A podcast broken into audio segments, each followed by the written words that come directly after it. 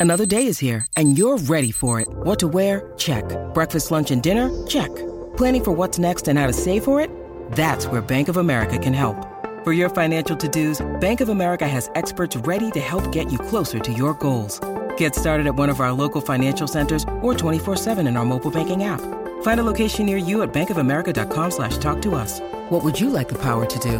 Mobile banking requires downloading the app and is only available for select devices. Message and data rates may apply. Bank of America and a member FDIC. When you need mealtime inspiration, it's worth shopping Kroger, where you'll find over 30,000 mouthwatering choices that excite your inner foodie. And no matter what tasty choice you make, you'll enjoy our everyday low prices, plus extra ways to save, like digital coupons worth over $600 each week. You can also save up to $1 off per gallon at the pump with fuel points. More savings and more inspiring flavors make shopping Kroger worth it every time. Kroger, fresh for everyone. Fuel restrictions apply. Besides the screen you spent most of your time staring at this week, chances are you are also captivated by a big screen video installation. From billboards to scoreboards, we inform and entertain audiences with our big screen solutions. Visit bigscreenvideo.com.au to see how BSV can bring your space to life. For logbook servicing you can rely on, you need to make the right choice. You need trained professionals who are fully qualified to service your car according to manufacturer's specifications. For real peace of mind and a nationwide warranty, book in or book online at repcoservice.com. Good morning, Friday the 15th of July. Friday, we call it here on Izzy and Kempy for breakfast on SENZ. Welcome into the show. It's Friday. I love Fridays. One step closer to the weekend. Big weekend of racing. Couple of nice uh, horses racing at Ruakaka. And on that, to chat to Chris Gibbs shortly. Race our Waikato Racing pre, uh, review. We're going to catch up with Chris Gibbs. He's got a couple racing at Ruakaka, and uh, we'll, we'll have a little inkling and we'll get a little inside look in how they're tracking for the weekend's meeting. But before then, got to have a look and have a catch up with Tony Kemp, who's there in the studio. Kempy, refreshed, revitalised, mate. You have a good sleep last night? Ah, oh, Atamanaho, brother. Yeah, man, I had a real good sleep last night. Been a busy week, actually. Um, lots of rugby mm. league stuff going on with the AGM coming up this weekend and all the districts meeting in Auckland. Um, we're not we're not invited to the AGM, but we're still having a hui. so, mate, I was on a, I was on a I was on a Zoom call till like ten o'clock last night with the Waikato Rugby League and talking to all of our districts just about coming together and and um, you know manaakitanga, whakawhanaungatanga, just sharing some some knowledge about what we think needs to happen and looking forward to it actually. But um, mate, first time woke up this morning and to my alarm. Normally I beat it up, but uh, obviously a little bit tired on it. And uh, you know, man, it makes a difference when you sleep that extra hour. I've got to say. Oh, I've got to say, it does. It does. I need. I love my sleep, and I need it. I uh, I was actually similar. But I was, I was watching the golf last night on, on the couch and in the in the lounge. My daughter's dominating our bed, so I'm actually um sleeping in the spare bed because she's in there with her mother, and that's okay. She's got a broken leg. But I uh, fell asleep on the couch watching watching the golf, and it's still going. How good! We got Cameron Young, who's eight under, eight under, and we had a message come through on the Temper Bedpost text machine about Cam Young yesterday. Uh, so he'll be up and about with that. He's flying eight under, shooting a 64. And then you uh, got Rory McIlroy six under, Cam Smith five under. So the big names there or thereabouts. Our man Ryan Foxy is one under. Not too bad for our, our first round. We've already had a message come through from Joe. Morty Energens took a bet on Bet365 for Tiger to be in the bottom 20 first round and to mock, not make the cut at 25 bucks. 25 bucks is from Joe. That's that bet's looking pretty solid at the moment. He's five over. He's five over at the moment as Tiger Woods, and then took Fox to make the cut, and Dustin Johnson to stick it up him off the LIV tour. Come on, Joe. Well, be like Joe. Double eight, double three. Oh, on the Temper Bedpost text machine. We'd love to hear from you on that. We're going to talk to um, Patrick Tuipulotu after 8 o'clock. Big game this weekend. We've talked about it all week. The pressure's on. The All Blacks taking on Ireland in Wellington at Sky Stadium. We're going to have a chat to Patrick Tuipulotu about the decider. How's the week been? He isn't playing, but uh, be interesting to see how uh, how the week's been for the team and for the lads. So looking forward to that conversation later on in the morning. Then it is Friday, so we'll finish the show with a Friday tipple where we cheers the week. We'd love to hear from you on the Kennards Hire phone line 0800 150 811. Big Friday ahead. Keep you up to date with the golf. There he is, Tiger Woods. He's on my screen. Man, I don't even know how he's playing. He's limping, he's walking, he looks sore. Is this the end? Is this the end of Tiger, Louis? What do you, what are you thinking, mate? Like it's it's pretty tough. They asked him in a presser, "Are you retiring?" He says no. Straight out, just said no. But mate, looking at him walk, it's just it's difficult for the um for Tiger. Yeah, morning Izzy, morning Kimpy. Uh, Friday, how good? Yes, boy. Yes. Love a bit of that. Um, no, this isn't the end for Tiger. I think Tiger will continue to play the Open and probably the Masters for a decade longer.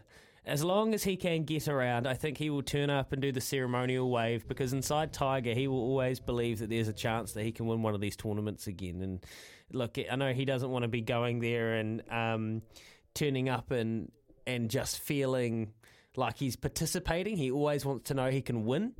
Um, but the reality is, at the moment, in the shape his body is, he can't. And I don't think that means he'll throw it in altogether. He means too much to golf. And I think at the moment with the LIV threat, I think Tiger really understands his place in the golf world and how important he is as a real bastion of the old PGA club and what that means. So, Kempy, I can't see him going away.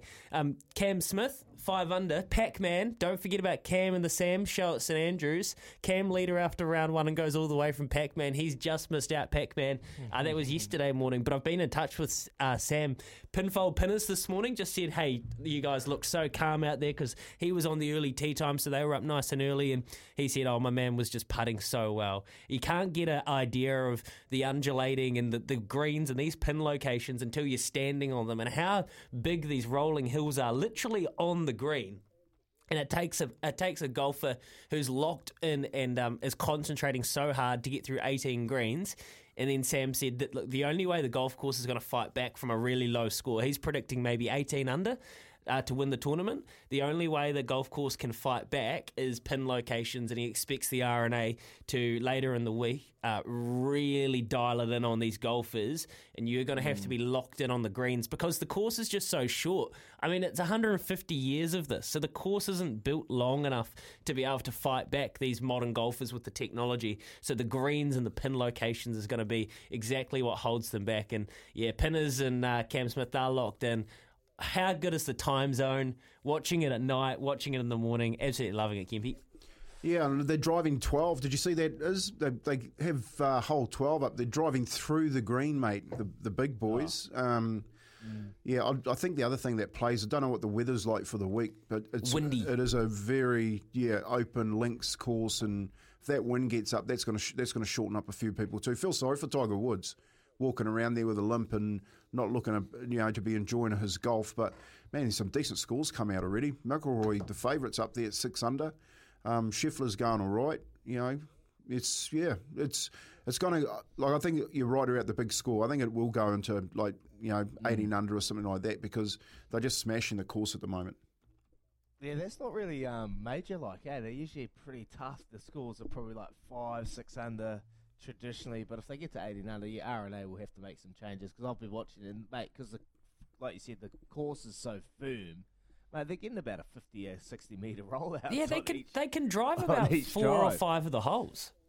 Mm. Yeah, that's what I mean. That's so short. And, and like I've just seen Matthew Fitzpatrick, he's landed it about 10 metres in front of it. It's rolled about 50 metres past the hole. So mate, it's, it's, it's, it's difficult in, in that sense. But yeah, you're right. It's too short for, for these players. So we'll see how they go. Mate, Brad Kennedy played the New Zealand Open um, three years ago. He actually won the New Zealand Open. He's four under. He's in the top 10. Brad Kennedy from Australia. So Good, good to see his name out there. I was watching it earlier in the morning, and Ian Poulter was there, but he's probably obviously obviously wavered. He's gone a bit down downhill at the moment. But our man Foxy, one under, so we'll keep keep tracking there. And we've got our man Mark Fox. Yeah, another Foxy. Um, we've I've just pinned him down. He hosts a golf podcast out of uh, the UK. He's on course today. Been following people around, so he's going to join us after seven o'clock this morning, and he can give us the actual lay of the land and what's going on. So, looking forward to catching up with Mark Fox, another Irish lad. So, we've got a good Irish theme today, uh, and it has to be because this weekend is massive, and we're going to talk so much rugby. My can't wait question of the day is rugby themed. Choices flooring polls rugby themed.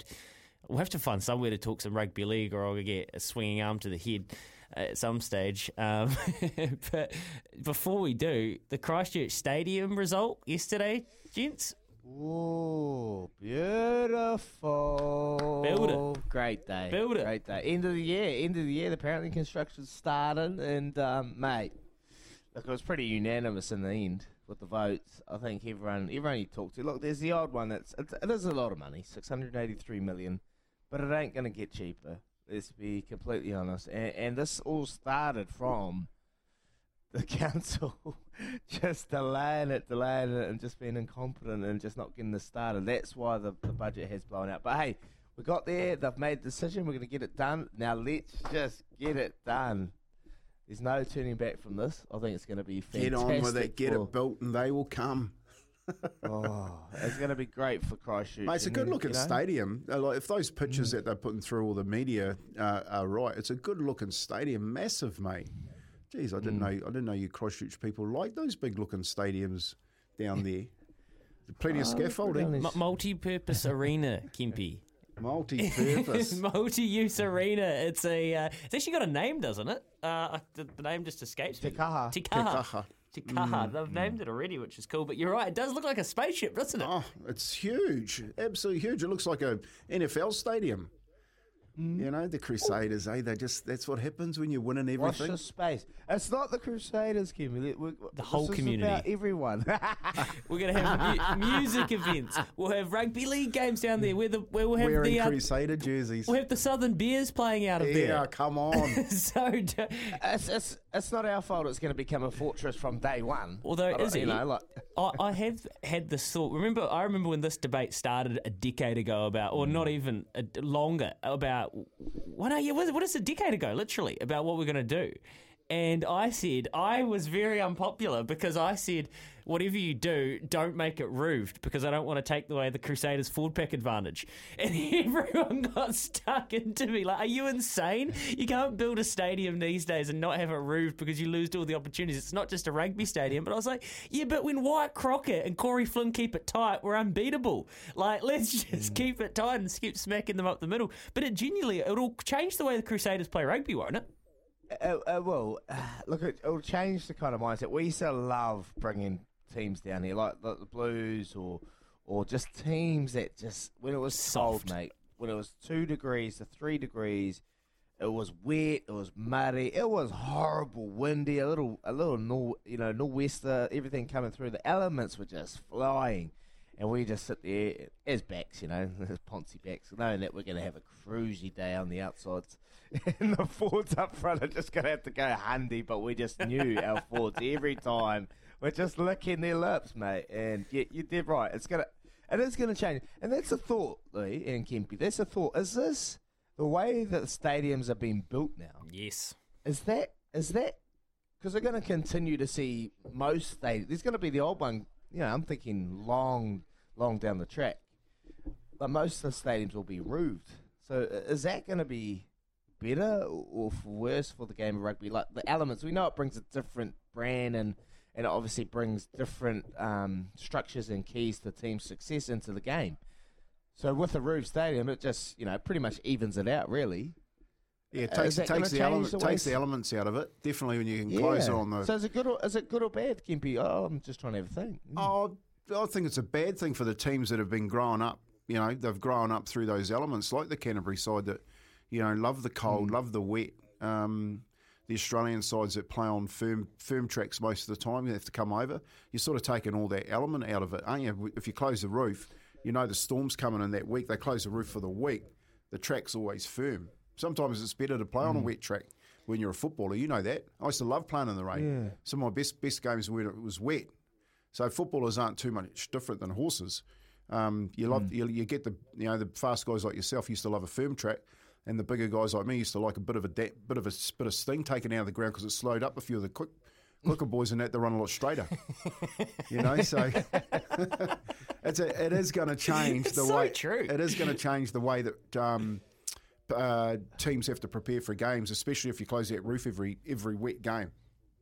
Yeah, yeah. I'm just thinking, like for league, like league, I think um, the elements because it's small pass, it's small tackle. There's there's no real um, set piece, you know, like the, the real details like like rugby, where set piece and the wet really affects like the line outs, obviously throwing, um, scrumming. You know, like yeah, it's just interesting to see down the line how rugby actually looks. Well, we've actually got a we've got um, I guess uh, evidence of this in another sport is the, the offense revolution and evolution in NFL American football. Look at teams that have been playing under domes and the scoring rate of them. And the way that uh, the th- like you know old school American football heads will, will tell you about the good old days of Emmitt Smith and the running backs that would just go straight up the guts and they would just run and run and run and run and run and that's how you'd win championships. But the offensive evolution to now you've got that your Tom Brady's and Patrick Mahomes and Justin Herbert's that just sling it because half their games are played in domed areas. And then, you know, the Green Bay Packers play up there in the Yeah. freezing conditions and they keep it tight and it's really more about game management. And and that is kind of, and they've been under these domes for decades now. We, the questions, right, is you've got me thinking, when Auckland eventually knocks down Eden Park and builds its new stadium, are we going to have a stadium that is outdoors? Will they build that with a roof? Will they be able to justify that leaving it roofless? Because I think it'd be a real shame for our national stadium to have a roof and for teams to come here and play the All Blacks and play under a roof, is he? Mm, yeah, look, it's it's interesting. Like you think, oh mate, it'll be interesting to see whether Eden Park they had an opportunity to build one on the, on the down by the port, and I think that was a real opportunity missed. But in saying that, um, maybe interesting. You think back to when the Highlanders played that Chiefs in the pretty much the first game down there under the under the roof, and it was a spectacle. It was the most the ball and play. Like you, we're talking.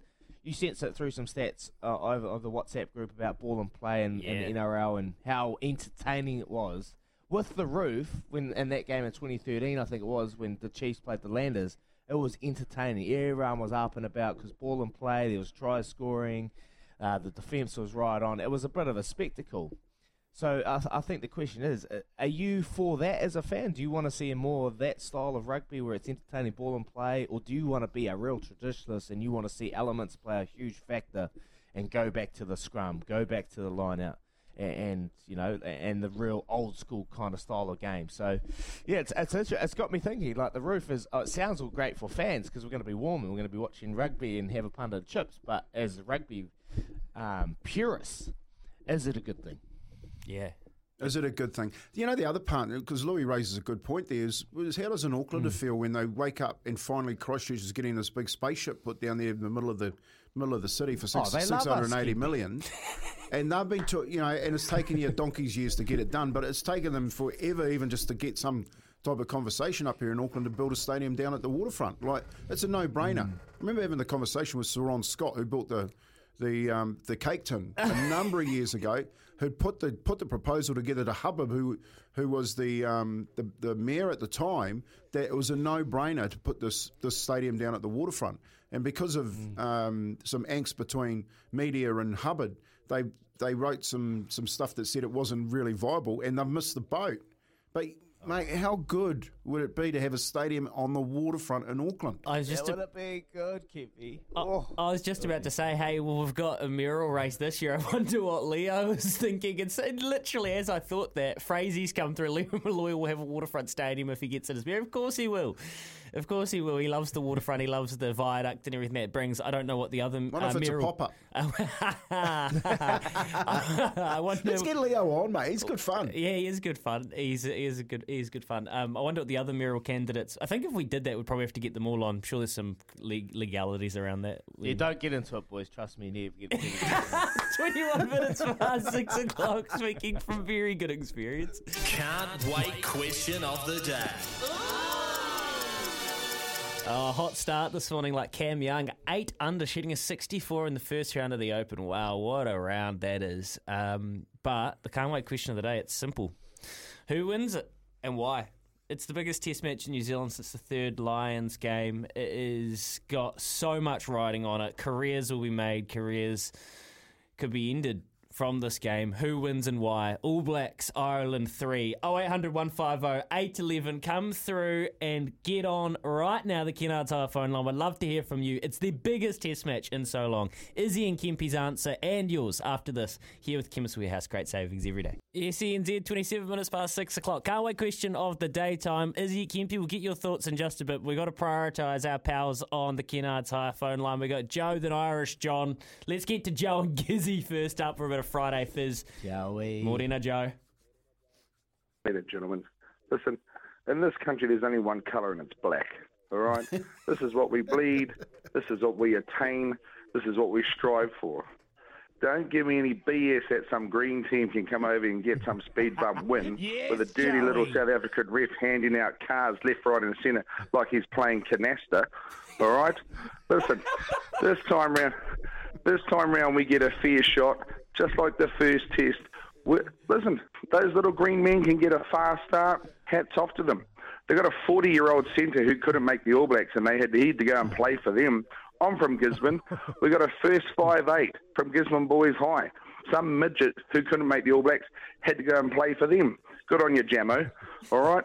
Now listen, we are going to come. We'll come harder and stronger. We'll get our time, and this time it'll be our time, and we'll win two one. Yes, Joey. Joey, Joey, you must you sound a hell of a lot better than you did Monday. I must say, you sound a bit croaky Monday. Oh mate, she was dusty. She was uh, she was nine bottles of whiskey deep, I tell you.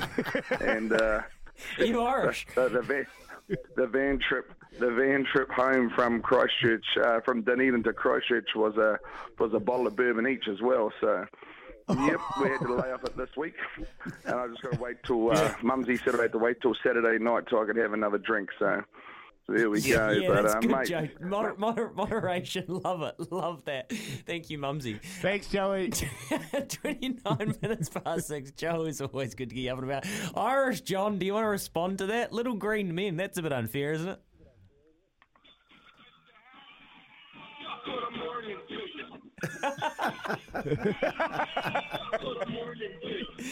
Well, Irish John.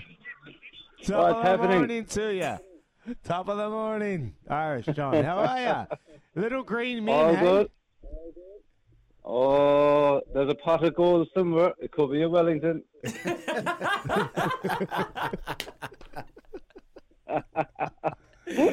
You got to be going down, John, don't you? You're, you're halfway there. Yep. The frying pan, the frying pan is the second pa- packet of rashers is into the frying pan already. Yep. we're all ready to go. The van is humming, and yeah, we're all set. We're on the, we're on the way. Good man. You have a oh. ball down there. What's where do they? Where do you think the Irish win it? Oh, Kimpy. It's it's it's different. It, look, it, it, you know what it feels like? Somebody made a good comment. It feels like a kind of a World Cup, kind of a knockout um, feeling. Yeah. So that's great. And we know That's what you. That's what we want, isn't it? what was that, is he? We know how Irish, the Irish go at the World Cup. Oh, go the ABs. Oh, somebody had their Coco Pops this morning. good luck to you, Irish John. Back to your rations in the frying pan. Uh, 29 away from 7 o'clock. Cheers, You, Irish John. you guys are absolutely on one. All right, Kempy, Izzy, hold your thoughts after this with, our, with the useful component together with Shaping and Building New Zealand. 0800 150 811. Who wins and why? Nice and simple. Can't wait question of the day. SENZ 27 away from 7. Oh, the passion is real. World Cup knockout footy, is it? The Lions series. Is it you played in that series? What was the pressure like going into that third test match with it all squared up at 1 all? Oh, ton of pressure, ton of pressure for sure, and um, yeah, ended in a draw. But um, mate, this is why you play the game. You know, if it was easy, it'll just be boring, mate. You, you want to be have these little moments. You don't want to lose, and, and mm, you know it's not about that. But pressure's on, mate. This separates the the boys from the men. So we'll see. We'll see Saturday, and yeah, it's it's why why you play the game for sure. Yeah, moments, eh? Is you know like those big games when it, when there's nothing in it. if you don't take your you don't take your moments when you get that opportunity, some players step up and you don't even. Sometimes there's a player that you don't even think think about. Um, that just comes out and has an absolute blinder. So hmm. that's going to be the difference on, on Saturday night is who does take those big moments when they do present themselves uh, and, and converts them. And who do you think it is? Oh, look for me, I I think Bodie Barrett has had a had a sort of a, a mediocre series so far. For, for me, it's Bodie Barrett. You know, I think if he hmm. can get that ten right, if they do the middle, because that's where it's won. If they do the ruck and they do the middle, Bodie Barrett steps up. I think everything will fly off the back of him. But I don't think it's going to be as. I think it's going to be another tight one. Um, When you ask about who wins, look, I know what Andy Farrell do. He'll sit the Irish down, and, and they would have all watched that game of the Origin on Wednesday night because Farrell's a m- massive league fan. But he wouldn't be wor- worried about the Origin. He'd be saying, "Here's the here's the underdog. This is what they did when they just gave their heart, which you can't monitor. You can't monitor heart, and that's what Queensland had on Wednesday night. And I'm expecting the Irish to bring that on on on Saturday uh, Saturday night. But I, I think the All Blacks will win. I think they should do the same thing. I mean, they need to they need to get that little bit of extra out, and uh, it's important that they go up and above what they what they normally do. that extra is, is easy to get after a loss, Kempy. Like they don't need to look anywhere else for motivation. Just look straight in that mirror, and those eyes will be looking straight back at you. And it's yeah, you don't have to go far. Um, you know the pressure's on, external pressure. Um, you know people uh, have having their say, and, and look, yeah, they're gonna be they're gonna be right up for this. I think for for the personnel changes gets me excited. This is probably the top team. Like we've had COVID stricken, we've had yellow cards, red cards, so we haven't really had any consistency in the first two weeks. You know, the coaches were out in that first week, and then we missed David Havili. We had Will Jordan out with COVID, so we haven't seen that consistently uh, top team that I feel like this is the top team. I feel like this is our top team. Barrett at six, Whitelock at lock coming in, David Havili playing 12, and then you got Will Jordan. We know how good he is. Will Jordan coming on the wing. And for me, Dane Coles. Dane Coles bringing a mongrel off the bench, a bit of an edge uh, in that back end of the 40. When you talk about Origin, he's the guy that's going to bring that, that Queenslander mentality when he comes off the bench. Breakdown is the key, and um, I'm expecting that, that those boys to really put it in clinic there. So, yeah, the changes, and this is our top team. Yep. He loud and clear, is he? And I think um, that Sam Whitelock inclusion, you cannot overstate it. Just his calming presence, what he's going to be able to do at set piece. So here's what you've got to say Ireland all day. Too many Dorklanders in the 23. The Dorklanders did well against the Crusaders. Not. Cheers, Brian. Okay, Brian. I'd love to get Brian and Ken have a little debate. Yeah, or like a, a UFC fight. Get them in the octagon. uh, the, the All Blacks need to bring passion on Saturday night. Watch the Irish fans and players sing their national anthem and then watch the All Blacks. Half of them don't sing, half of them don't know the anthem in Tadeo. It's the same with the crowd. Cheers, Charlie. Interesting take, Charlie. And you, there's nothing quite like that Irish passion. Hi, guys. Keep the faith. Of course, the ABs will win. Bet for the weekend. Any of the Barrett anytime try scorer All Black to win 1 to 12. Barry. Well, Barry, thank you for reminding me. We need one more Barrett try and we cash in our $5 bet.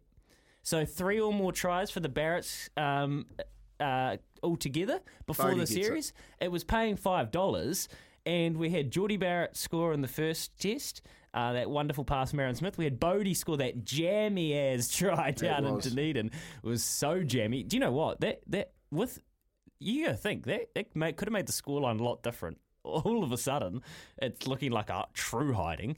Um, but one more Barrett try. So I hear you loud and clear there, um, Barry. Good morning, team. No way the All, will the All Blacks lose this game. The back's against the wall. It just doesn't happen. Something builds within, makes them determined. Daggy will know the feeling. Yep, he's just spoken about looking in, at yourself in the mirror. Cheers. Have a great week and go the ABs. Let's kick some ass. That's from Dave in Karaka. So that's about it. Um, I- think people are a- lot of people are backing the All Blacks to lift, and I think there's a lot of reasons why you'd expect them to. But at the same time, the Irish aren't going away. And Kempi, what you talk about that state of state of origin mentality. Do you see Dane Gagai? He said he said he goes. Uh, he was asked about it, and he goes, "Oh, if I had my time again, yeah, I might do it differently." But I just thought, stuff it. It's state of origin. So he's that's that's what that's that, that, that let me tell you, he just said stuff it. It's state of origin. I'm gonna let one go here. I don't care if I get suspended. It's my mates I'm standing up for. It's my state I'm standing up for. It was gr- uh, look, it was great. It was old school, like that. Like Old school. Man, I got a phone call. A mate of mine, he never he never watched it because he had to go to work. So he got home and watched it. I was about what was it eight o'clock last night, and my phone beeped and he goes, "Can you can I phone you? Can you phone me?" I'm thinking, mate, what's going on? There's something going on. He goes, "Did you see the game?" I'm like, "Yeah, man." I said that was ages ago. He goes, "I just watched it," and you know. That whole old school, he got, and he talked about that first ten minutes, mate. Three blokes being knocked out, all that fighting. What about Gagai and all this sort of stuff? I'm going, man, that's that's Origin. That's what it, that's what it used to be like, you know. So Yeah. um, yeah, play. I, I watched the boys come out of the the um, at the gym yesterday. I watched the boys come out of the hotel in the morning, and they had a hard night. The Queensland boys.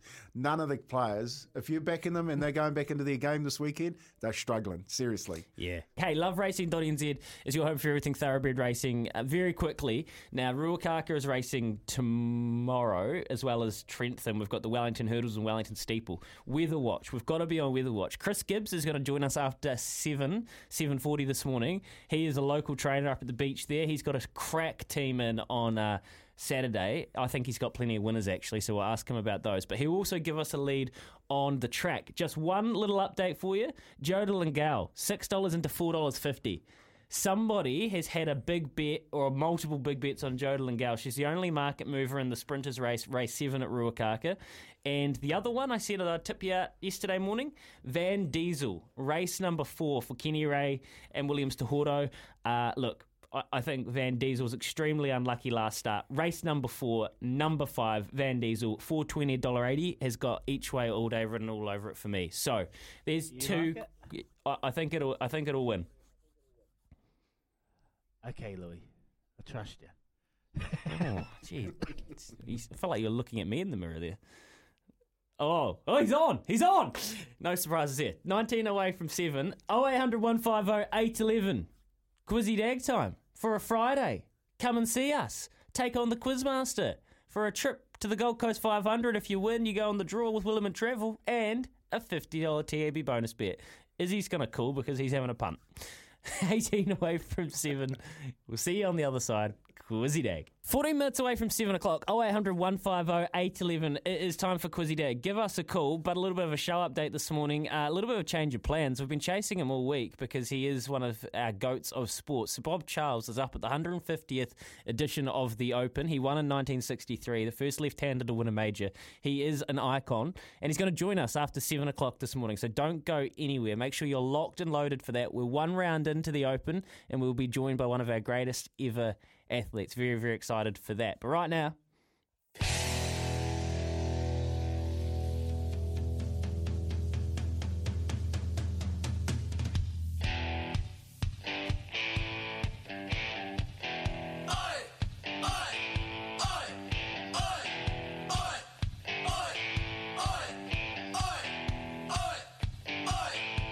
You hear me asking all these questions on your radio, giving you the chance to head to the Gold Coast. Five questions for the win. Supercars on the line. 0800 150 811, you're mine. It's Quizzy Dag, give it a go.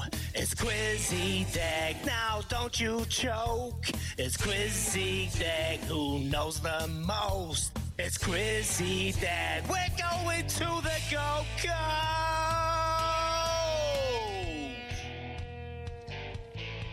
All right, all right, all right. Let's rip straight into it. We're to get Jade from Hamilton on. He's to lead us off today. Anton, you can have a little breather.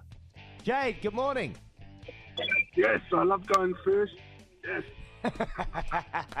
here we go, bud. Here we go. Question, mate. Whitewash. Here we go. Here we go. Question number one: Who leads the Open at what score? Who leads the Open and at what score? Nick Faldo plus 75. Jade. Jade, Jade. Unlucky, my man. Have a good day. We're going to go to Jason in Auckland. How's it going? Good, thank you. Good, thank you. Hope you're going well. Good luck for this one. Who leads the Open and at what score?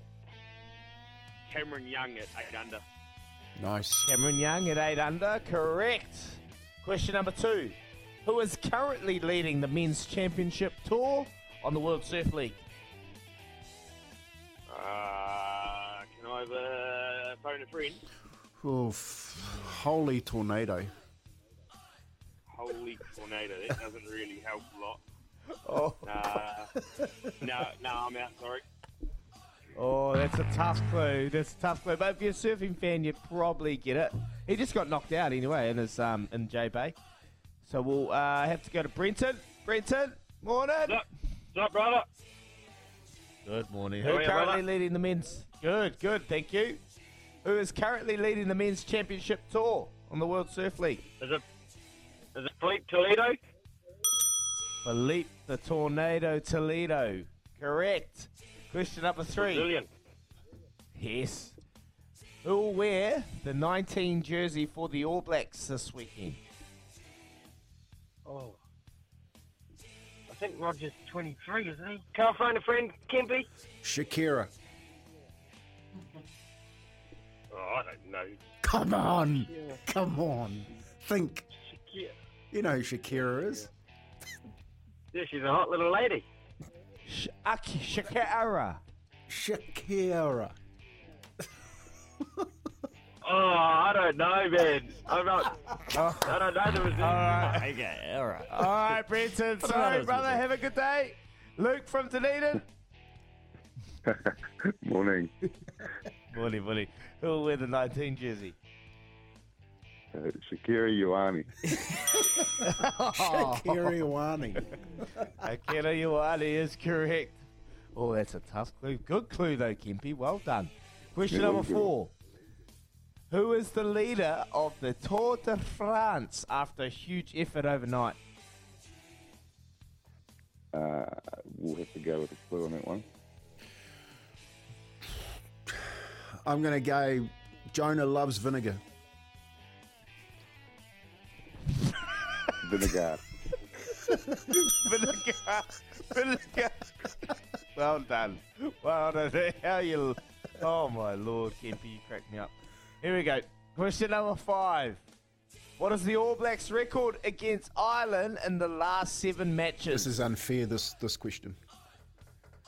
Ooh, all that record. It's not a good Yeah. one. Five, four, three. 3 4.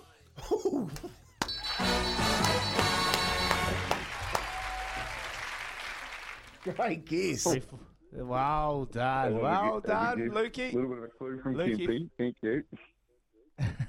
Three, four. What?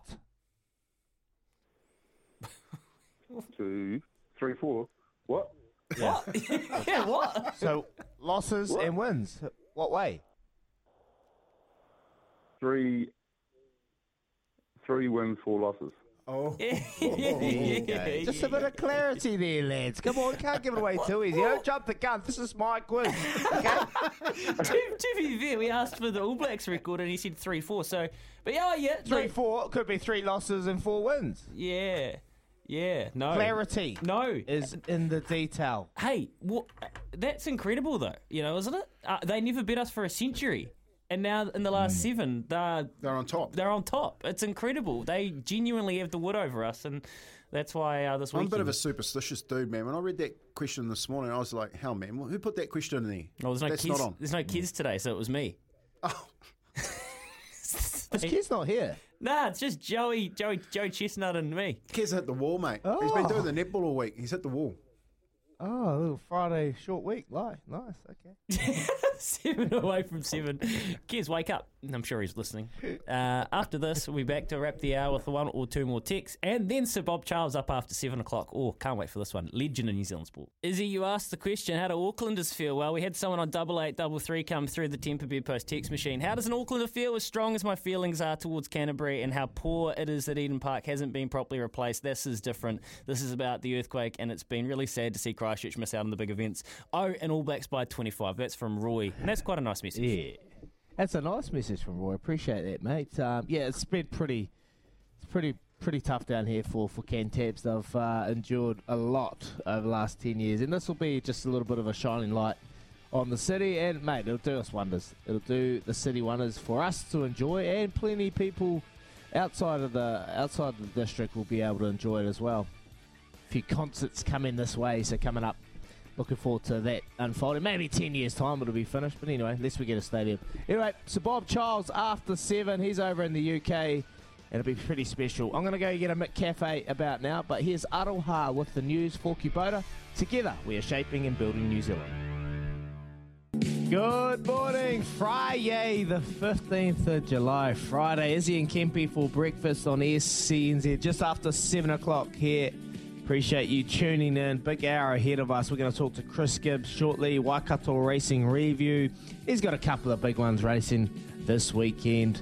And um, I might be on a couple. But anyway, looking forward to having a chat to him later on uh, in the morning. And then after 8 o'clock, we're going to chat to Patrick Tuipulotu. He is in the All Blacks camp and he is ready and firing. He'll give us a little inside look into how the week's been, the preparations and expectations going into Saturday's do or die West and uh, Wellington at Sky Stadium. But right now, it's an absolute honour and privilege. I'm really nervous. I don't know why. I see Sir Bob Charles every uh, Wednesday at the golf course at Clearwater, but I've never had the balls to go up and say anything. But anyway, he's on our show and he's on the phone. There have been 149 of them, and they never get old. The Open, what a tournament! And with so much history and connection to New Zealand, round one is coming to a close this morning with American Cameron Young firmly in control. Two shots clear at eight under. But the leaderboard is scattered with the big names you expect. Throughout its storied history, the biggest names in golf have all won this tournament. For us here in New Zealand, 1963 will live on forever. The first lefty to win a major and a mammoth playoff too. Our very own Sir Bob Charles. We're lucky enough to welcome Sir Bob into the show now. He's been up in the UK for the 150th celebrations, and it's a pleasure to have him on the show. Evening, Sir Bob. How you doing, mate? Uh, uh, good evening. Uh, I'm uh, quite well, thank you. Yes. Mate, it's, uh, it looks like a pretty special occasion. I've been uh, watching it all on the TV and on social media, mate. 150th. Does it ever get old for you, mate? Does does that ever does that feeling of being back where you know you've created so much history get old? Uh, well, uh, no, I enjoy uh, being on the sidelines right now and uh, watching the uh, action on television. Um, I went out this morning and uh, had a round of golf at Dumbarnie, which is a new golf course here, about 20 minutes from the old course and uh, played with the um, uh, well, the designer, architect, designer, owner, um, uh, and uh, yeah, I, I, did all right actually. I lost one ball, shanked one, and um, uh, had three birdies. Uh, I think I shot about 75 over 77, so uh, oh. I was reasonably happy with that, and uh, I'm just a little sorry that I didn't get the opportunity to play the old course, which is uh, a course I love uh, so much, and uh, uh, have uh, gone back a long, well, 64 years since I first played the old course, and it doesn't change too much. Um, the weather doesn't change too much, and it's uh, it's a great test of golf, and so I'm now on the sidelines, as I say, and uh, enjoying watching it on television. So, Bob, have you enjoyed um, watching the players this time around on this uh, course and the way that they they play the course? And what's what do you see as the major difference uh, compared to when I guess way back when you played to today, uh, with the course still playing the same? Yes, well, uh, the cour- the course is much longer than uh, when I first played here. It was about six thousand five hundred yards. I think it's playing at about seven thousand three hundred yards. So what's that? That's eight hundred yards longer. And uh, originally, when I came here 64 years ago, every tee was beside every green. In fact, uh, you could actually stand on the green and hit your tee shots to the next hole uh, on on many of the holes. But uh, it's been lengthened considerably to uh, accommodate the distance that these uh, young um, guns uh, hit the ball. In fact, I just watched, uh, I think Tiger hit a 400 yard tee shot on the um, uh, 14th hole, um, which is quite exceptional. Uh, the ball is running hard and fast, and uh, there's about the 12th hole, everybody was driving through the green, par four, 350 yards, everybody's driving it through. And 18 is uh, I've seen a few shots on that. Uh, I watched, uh, well, in fact, I saw Fox. He hit it pin high left of the green, and did he finish with a three there or a four? I didn't. I didn't. I was distracted and didn't see his. is he one under or two under? He's one under. He's one under at the He, end. he, oh, eight. so he must have he must have three putted from about 50 yards uh, off the, the side of the green on 18. But uh, no, it's uh, conditions are, are going to improve over the weekend. Tomorrow there uh, there's a, about an 80% chance of rain. It'll slow the course down somewhat, but the uh, then the final two days the uh, a little bit more sunshine and uh, the hard back to the hard fast uh, playing conditions. Oh, beautiful. Yeah, it's been uh, fascinating to watch, actually, just seeing the bounce and, and the way they've had to play the game. It looks bloody short to these players, though, at the moment. They're all bombing about five or six of the greens. But for you, Sir Bob, how, tell us about the wing. I I saw the photo uh, the other day in front of the clubhouse with past winners. There was Lee Trevino, um, yeah, Tiger Woods, some absolute legends of the game. Darren Clarke. What, what was that like for you, mate? Yeah, did you tell a few stories to, to the past winners? Well, it's every year since I don't about 2000. Um, every well, uh, sorry, not every year. Every uh, year that we come back here to St Andrews uh, uh, on the Tuesday, we uh, have a photograph taken in front of the Royal and Ancient Clubhouse, and then we go inside and have dinner with a few of the members. Uh, I th- think off the top of my head, there's something like 30 uh, former winners here. Uh, the only ones missing, I think, were uh, Johnny Miller, Tony Jacklin, uh, and uh, uh, know somebody was here and he did did. He did not show. Oh, Mickelson, that's right. Yes, he uh, uh, was uh, didn't want to show his face. I bet, I believe. Uh, but uh, no, it, it's um, uh, it's a, a, a great occasion, get together, and uh, at the dinner I sat uh, next, uh, well, between um, uh, Nick Faldo and Collin um, Morikawa, uh, the um, well, he's the defending champion, uh, Collin, and uh, I had a little bit of a chat with him, and uh, he it was his, first time uh, here at uh, the old course, and uh, uh, I was telling him to keep the ball out of the bunkers. That's where you're going to start dropping shots if you get in these bunkers here, which are. Uh, well, you've probably witnessed a few shots going sideways uh, out of the bunkers, which is the only option to to take. to get to get him out. That's right. Hey, so Bob, is it when you go back um, to the old course? Is there some place there that you go and have a little whiskey that you really enjoy? Um, just the time and the and and somewhere you that takes you back to that day you won that competition.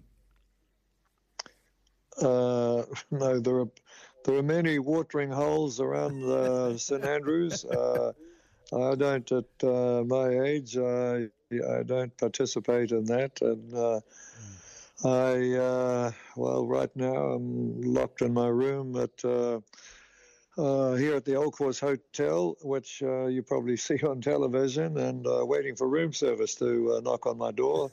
Um, but no, I don't get around as as much as well, I, I never did actually. Uh, I was uh, early to bed, early to rise, um, and uh, no, I, I, left the partying to the uh, the spectators. I, I, don't think you find too many of the the young pros today uh, participate in um, uh, those kind of situations. It's mm.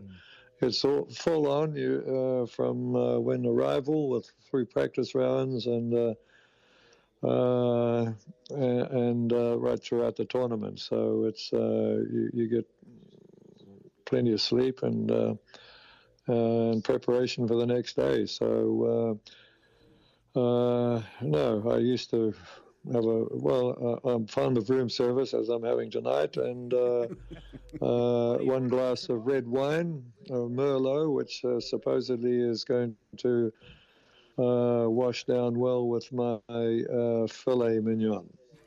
Ooh, filet mignon. Oh, lovely, lovely. It sounds. Yeah, well, and I might add, I might add that I chased that down with a sticky toffee pudding. yeah, my favourite. Sticky, sticky toffee pudding. Well done. Enjoy that meal. Just quickly, going to ask you about New Zealand golf. How, how proud are you uh, of Ryan Fox, Lydia Ko? We've got so many. You got Ben Campbell. Um, I don't know what Ben Campbell ended up uh, on today, but how proud are you of New Zealand golf at the moment? It's in good stead, isn't it? Well, yes, yes. And it's great that they've got the opportunity to play in all these events uh, around the world. I think Ben actually had uh, was two over. I think that somebody, uh, I think he had a six, was it on 17? I think he was even playing 17 and, and had a six there. Uh, don't quote me on that, but I, but I, that's what I heard uh, secondhand. And uh, mm. no, New Zealand golf is looking good. I'm, I'm uh, following Amelia Garvey and the, the second tier uh, LP, ladies tour in the USA.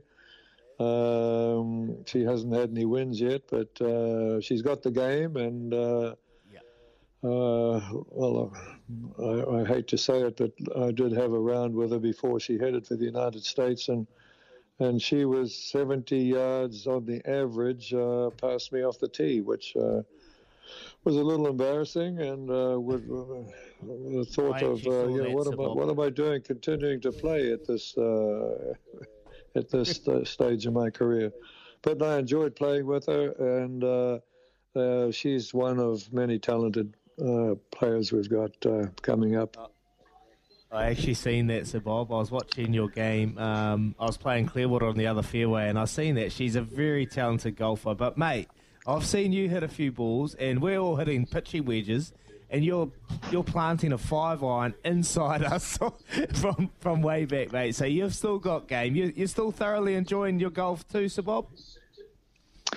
Well, yeah, I, uh, I enjoy the good shots and uh, um, don't uh, exactly want to um, talk too much about the bad shots. Uh, today, in fact, I the, the, one ball I lost, I shanked it with a six iron on a par three, and uh, never to be seen again. And uh, I, I, still have the odd shank uh, too. It never, it, it's a big surprise when I when I hit it. It went at forty. Oh no, hold on. The forty-five degrees is uh, yeah. It, it, um, no, it, didn't quite go 45 degrees, but it was uh, it was a bit of a shocker and uh, surprise, and uh, yeah, but um, no, I enjoy getting out there in the fresh air, and the sunshine, the exercise, and and I think that uh, it's probably contributed to my longevity. Uh, uh, it, it, it's a it's a healthy uh, walk on the golf course is healthy exercise. Hey, so Bob, who, do you, who so who you got your money on to win this tournament? Uh, well, um, I understand uh, Foxy's a good bet at uh, 90 to 1. I, I, well, that was the odds I did here, 90 to 1. So he's worth a pound or two. um, but uh, I, I think McIlroy's looking pretty good. A good start.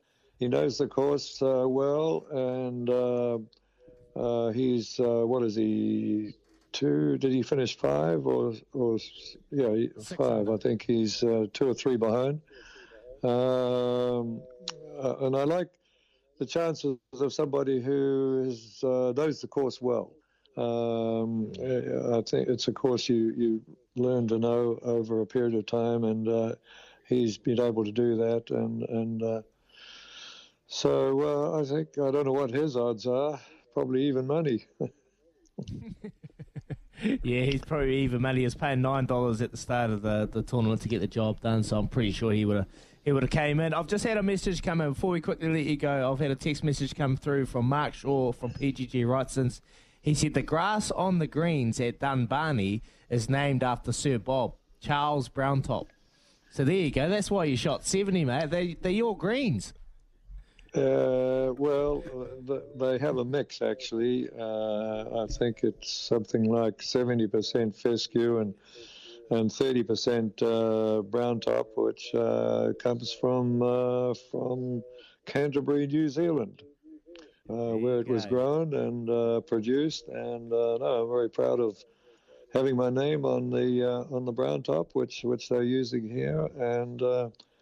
Uh, it's uh, the greens. They've had trouble with the greens, not through any, not through the grass, but uh, mainly through the climatic conditions and treatment which they've been putting on them. Uh, but uh, they putted rather well today, a little on the slow side, but uh, they're putting very well, and I would re- recommend anybody who's got a chance to play Dumbarnie. It's uh, well, of course, L course is the, the epitome of, of uh, the courses here, and uh, uh, the uh, uh, where were we? I've, I've now lost it. Uh, Dumbarnie is uh, a good alternative to Kingsbarns and um, uh, the various other golf courses here in this this area. Beautiful, Sir Bob. We appreciate you coming on the show, mate. We'll let you get back to your to your beautiful room service with the finish off a sticky toffee date pudding. Enjoy, mate. Thank you Mm. so much. Well, I enjoyed the chat and uh, the show, and uh, you um, uh, do a good job there. And uh, we maybe we'll have a game when we get back in the in the summer. I'd love to, Sir Bob. I'll, I'll hold you to that. I'll Mm. come tap on your Mm. shoulder and I'll, I'll play you the recording when you said that. Thank you very much. Okay, well, well done. All the best. Yeah. Thank you. Sir Bob Charles out of the UK. Oh, he's still got a bit of wit on him, eh? And he, what a But leg- what a legend. He, he's he's eighty he's eighty plus. 86. And he's shooting eighty six and he's shooting seventies, mid seventies, mate. I'm thirty four and I'm struggling. Straight up. It is freakish what he can do. And, and only wor- and he's worried he lost the ball. He's hitting seventy six at at eighty six years old. I saw your face when he said that, mate. I'm like, wow. It, well, it makes you wonder what, what a guy like him could do with, well, he has with the technology now, but when he's in his prime, you know, the, the clubs and the technology they were using, the balls that they were using, the courses that were playing on back then when he won the, and a 36 hole playoff, don't forget, in 63, a 36 play, hole playoff. So I saw um, Tiger Woods this week made a comment about the LIV golfers that they want to play three rounds and 72 holes is too many for them. And he said, do you realise that there were guys that founded this game that were not that long ago playing 36 hole playoffs in majors? And that's that's where this game has come from. And you're saying that 72 holes is too long for you and you don't get enough time with your family. Like, reality check. And that's Sir Bob. That's his era. Icon. What a great New Zealander.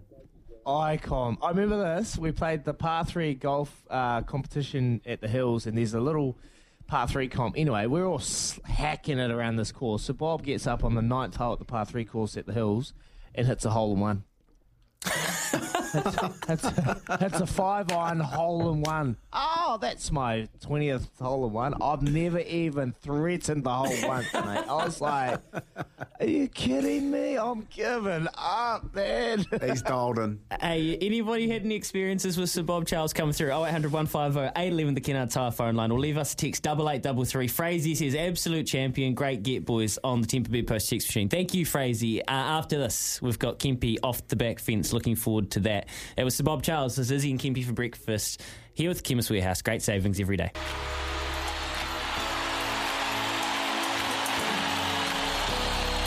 Off the back fence with Tony Kemp. There's a lot of unhappiness with the coaching structure of the All Blacks at the moment. For me, it has to do with the introduction of a scientific, technical approach as opposed to good old fashioned coaching philosophy. Since the introduction of data and monitored workloads, players and coaches have found themselves being held accountable to the numbers a computer spits out rather than good old fashioned player heart and coaching instinct. The players today are chipped up to the max, wearing GPS units that monitor their every move. But one thing this tech can't do is monitor their heart. And by this I mean their backstory and their drive to succeed.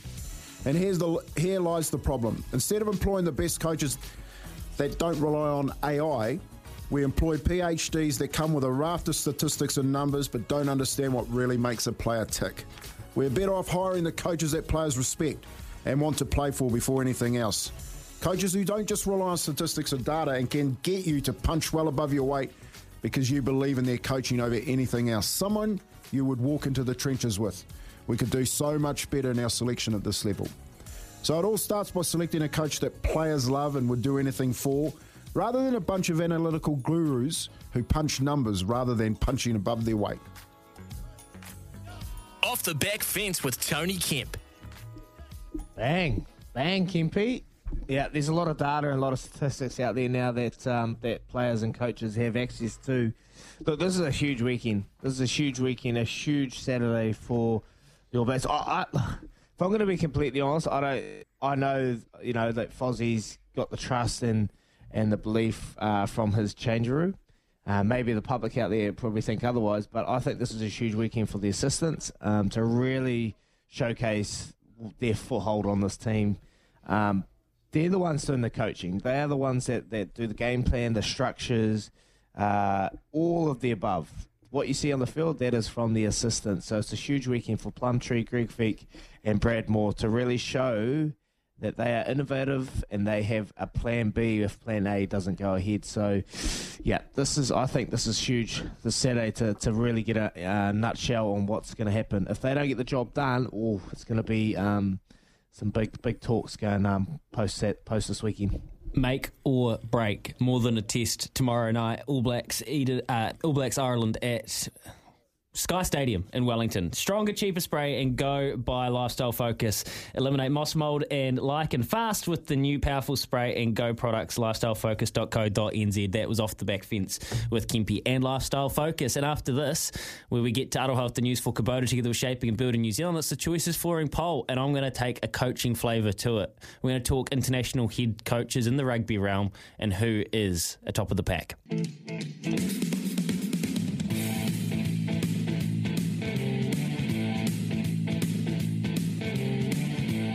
SENZ 27 away from 8 o'clock this morning. Uh, we're going to chat racing with Chris Gibbs up at the beach at Ruakaka where the surf meets the turf. Really looking forward to getting stuck into that because there are winners galore up north. I promise you that this weekend. Well, Kempy, that's some massive accusations you're making there. Artie spoke during the week saying the team is right behind and trusts Sam and Fozzie. Why won't the media believe that? That's why the public won't. That's from Cam. And Izzy, you kind of just addressed that before. You, you think that the players are backing Ian Foster? Yeah, they're 100% backing Ian Foster. Um, you know, from what I'm hearing, that they've got is their, their full support with, with Fozzie. And, and I've been coached by Fozzie, mate, and, and I've got a lot of respect for him and what he's able to do. Like, you think back when Fozzie was uh, in charge, you know, he had a golden era, let's be honest, but, mate, he was doing wonders. The All Blacks back play was great.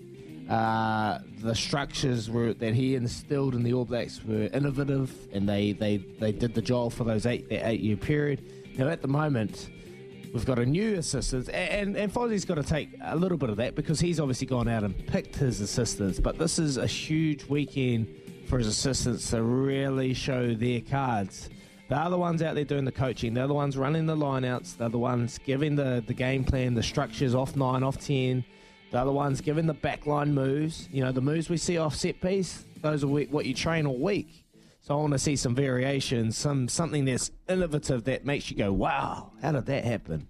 And that is Brad Mooar. So Brad Mooar's going to have a huge weekend. Plum, Plumtree's going to have a huge weekend. The scrum's got to be strong with Greg Feek. So, yeah, I, I 100% know that the players love what Fozzie's doing and what he brings to this team. You know, at some stage, and we're going to have this discussion next week, Kempy, because we've got a test match to get through. There's so much water to go under the bridge. It's actually a, t- a torrent, isn't it, to go under the bridge first. But we will have the discussion about the coaching side moving forward. And there's got to be some culpability on New Zealand Rugby here who appointed this team because when they appointed Ian Foster, they appointed Ian Foster with the coaching backroom staff that he had there. So you can't just pretend like they, you know, there had to be foresight involved. They had two paths to go down and they went down this one. So it's kind of sleep in the bed that you made it to this point, isn't it? Yeah, the point I'm trying the point I'm trying to make is that like when you're at that that level, like who and how and what is your best team?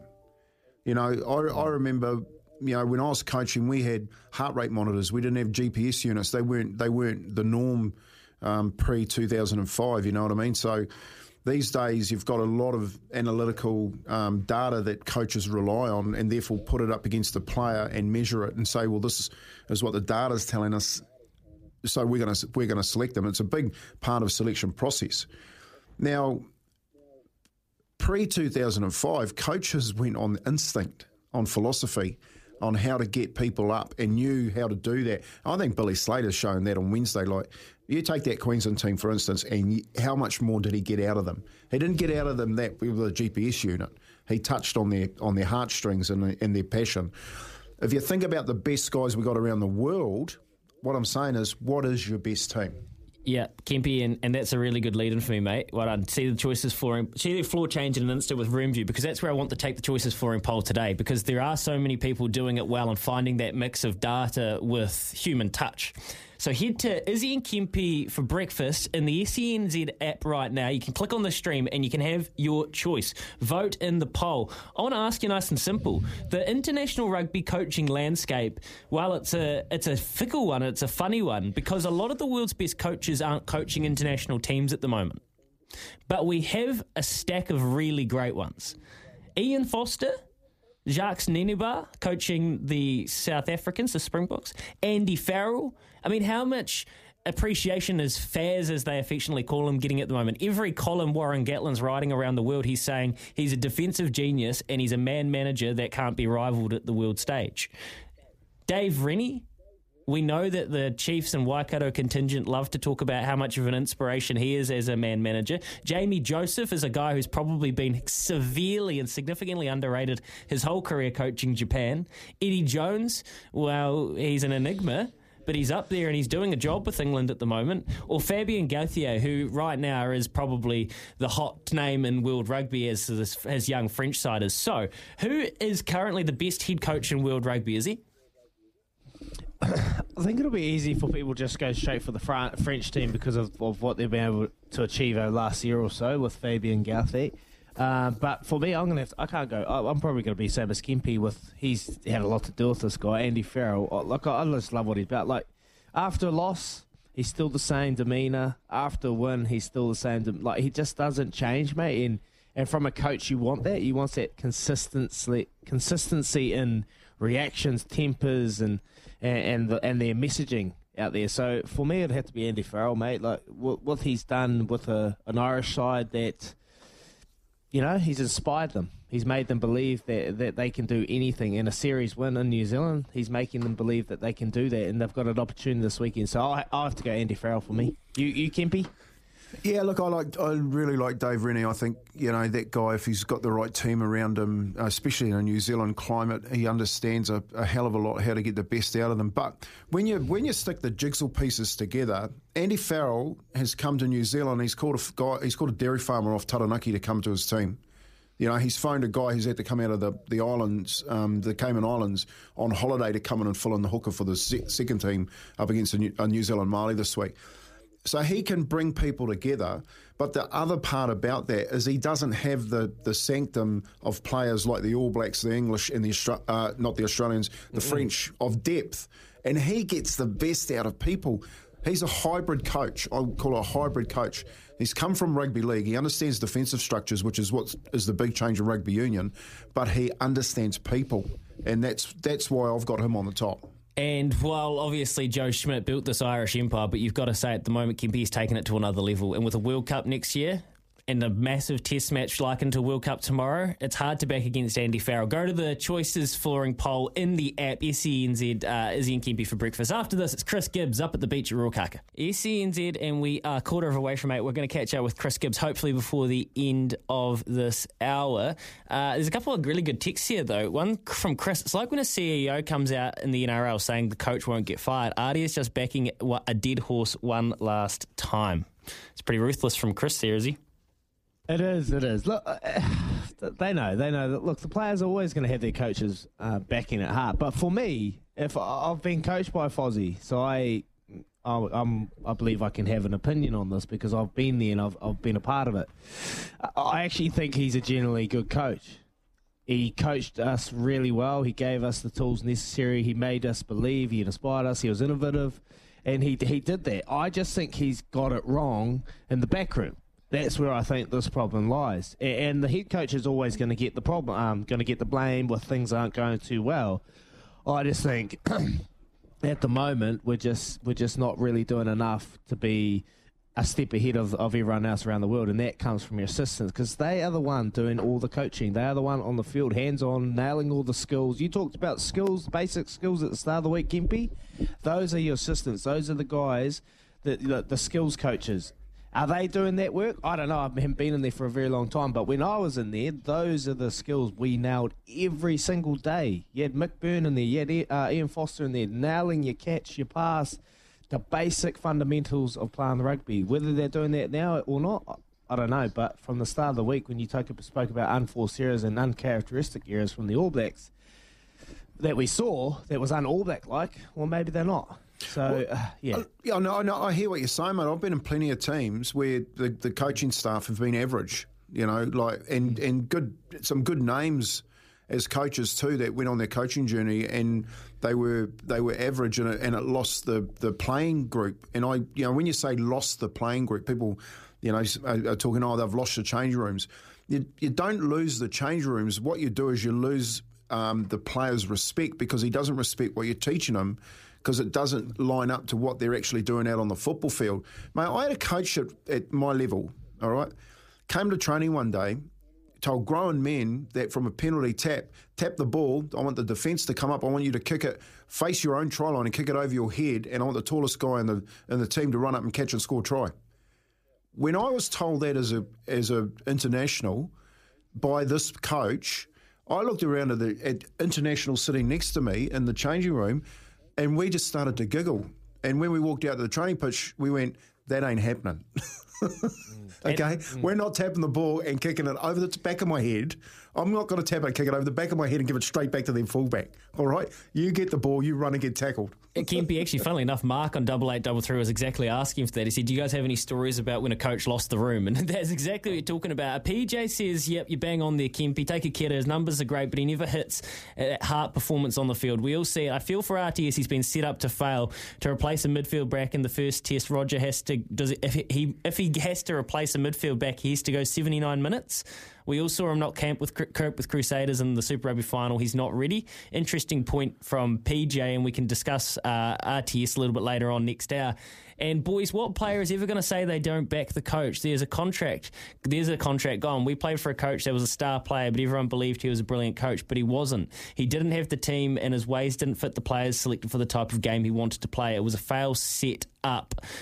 If I asked every player to back him, would you would be gone, and we knew it. At the end of the average season meeting, we told him, and he didn't re- reapply. Great bloke, a great player, not a coach. Speaking of superstars going into coaching, Benji Marshall's going to have a crack at it after a two-year apprenticeship Wow. with Tim Sheens.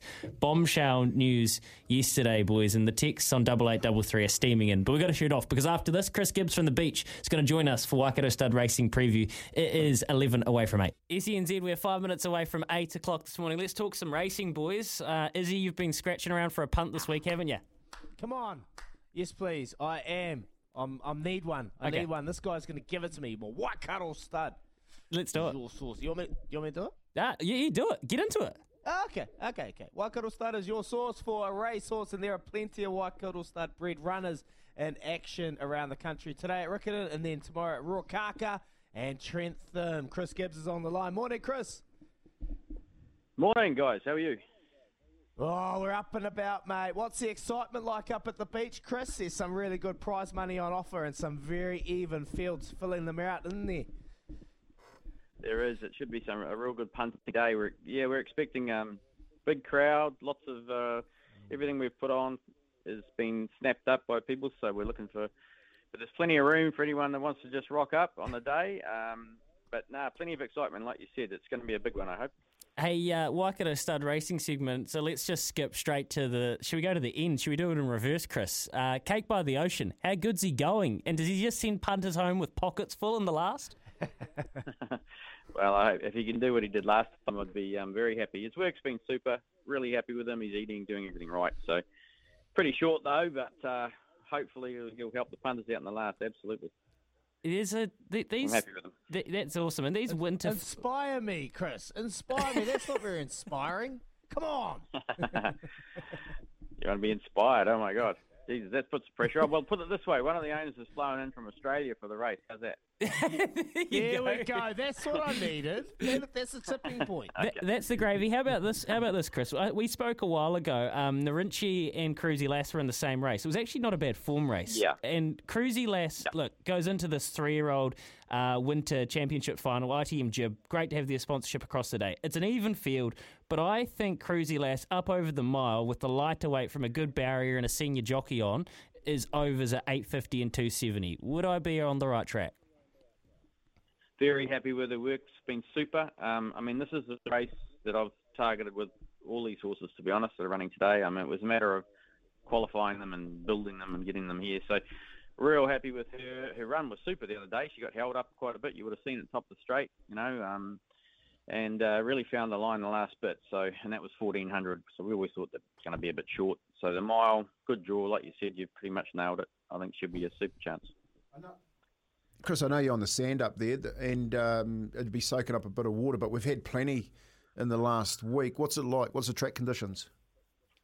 Yeah, I mean we've we've been getting it too. It's it's blown through last night, um, so we've sort of got it before everyone else is getting it. Uh, but um, we galloped on it yesterday when the rain was around, and uh, on the outside of the course proper, and it's you know would have run the old sort of dead five maybe. Um, Nice. It it's super track to have, and, and there's four metres of new ground. They've moved the rail back to the true position, so um, no, I think everything, everything will get its chance. Uh, it could well play to the rail early in the day anyway with that new ground. It'd be interesting to see what happens there with those um, 1200 races. Will give you a pretty good line. You've got Chevron drawn out wide in the Stayers final. I mean, how good is he going? And some great colours as well. They're fun yeah. owners to have on board. But who's who's backed this? Two eighty into two twenty, and is, is that Yeah. money? Is that money Money. what we'd call smart, Chris? Well, I, I you know, if he, he's only got to run up to how he, what he did last time, and I think we've got him in the same order. Uh, draws a bit awkward, you know, out there, but it, he's got good gate speed. He should be able to go forward. He doesn't necessarily have to lead it. You know, the race before over a mile, he just let something go forward and he set back off them, and so you know, I, I think he's a big chance. Um, the other horse, don't dismiss him if you're having multiples because you know it wasn't a very good ride last time, Max. Uh, he's drawn a bit awkwardly too, but he just needs to be ridden ridden forward. He loves being ridden forward. This is a race to set him for too. So Chevron is flying, but the other horse would be is good value. Very Excellent. good value. Love it, mate. It's going to be such a good day up at the beach. There's chances across the board. Um, look, the, the other three that I'd headline with uh, Cake by the Ocean, um, Chevron, and Cruzy Lass. But as you say, you got chances in every race, and you always want to back the Spot on. locals at the beach. Chris Gibbs, fantastic trainer up there at Thanks, Chris. Ruakaka. Izzy, you can have a bet, mate. You can have a bet. Chevron into Cake by the Ocean, Cruisy Lasser Place, three leg Chris Gibbs multi special. Beautiful. I will, Louis. I will for sure. I've already had one, but I, uh, yeah, look, we'll see. We'll see. Okay, got a couple connectors going throughout. Anyway, coming up, we're going to talk something. Anyway, we're off to track down a McCafe coffee. It's after this with Kubota together with Shape in Build New Zealand. Liam's come through. Israel Izzy, his record as head coach for the Chiefs and the All Blacks is awful. When he coached you, he was an assistant. Maybe that's his best role. And Liam, maybe that is his best role. An assistant, maybe his best role. Um, he coached me, and his head coach role um, career has been, you know, pretty pretty wavered at the moment. But hey, I've been coached, and, and he is a good man. He's a good man, and maybe he hasn't got the back room uh, quite right. That's a that's a great text, Izzy. That is a honestly Mm. that there is a great text. Be- His best Mm. role as assistant. I'll tell you why. My best my best role was an assistant. All right, Mm. I was I wasn't ready for head coaching. Um, I've always said that. I don't hold any any um, qualms about saying that, but I was a very good assistant. You know what I mean? So sometimes you do, mate. That's that's your role. Like know your role, know your seat on the bus. We talk about it all the time. And I just think what the point you're making in and around the systems, man, they got to be good. They've so got to be I've never really good. coached. Kempy, you've coached. You've coached. So what what what, is the biggest difference from when you're head coach to, to being assistant? Why why would you you know what?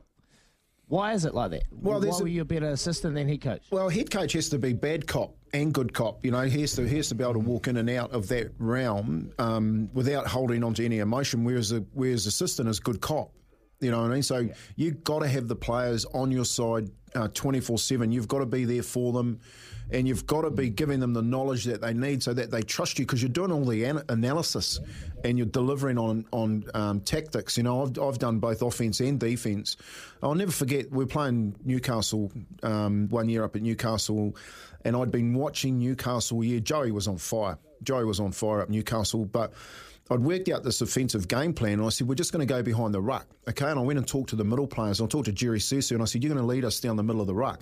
Just get off one off the ruck, get to the A defender, and chop off your outside foot, and go directly back behind the ruck. And we're going to make them travel back an extra two metres on every tackle.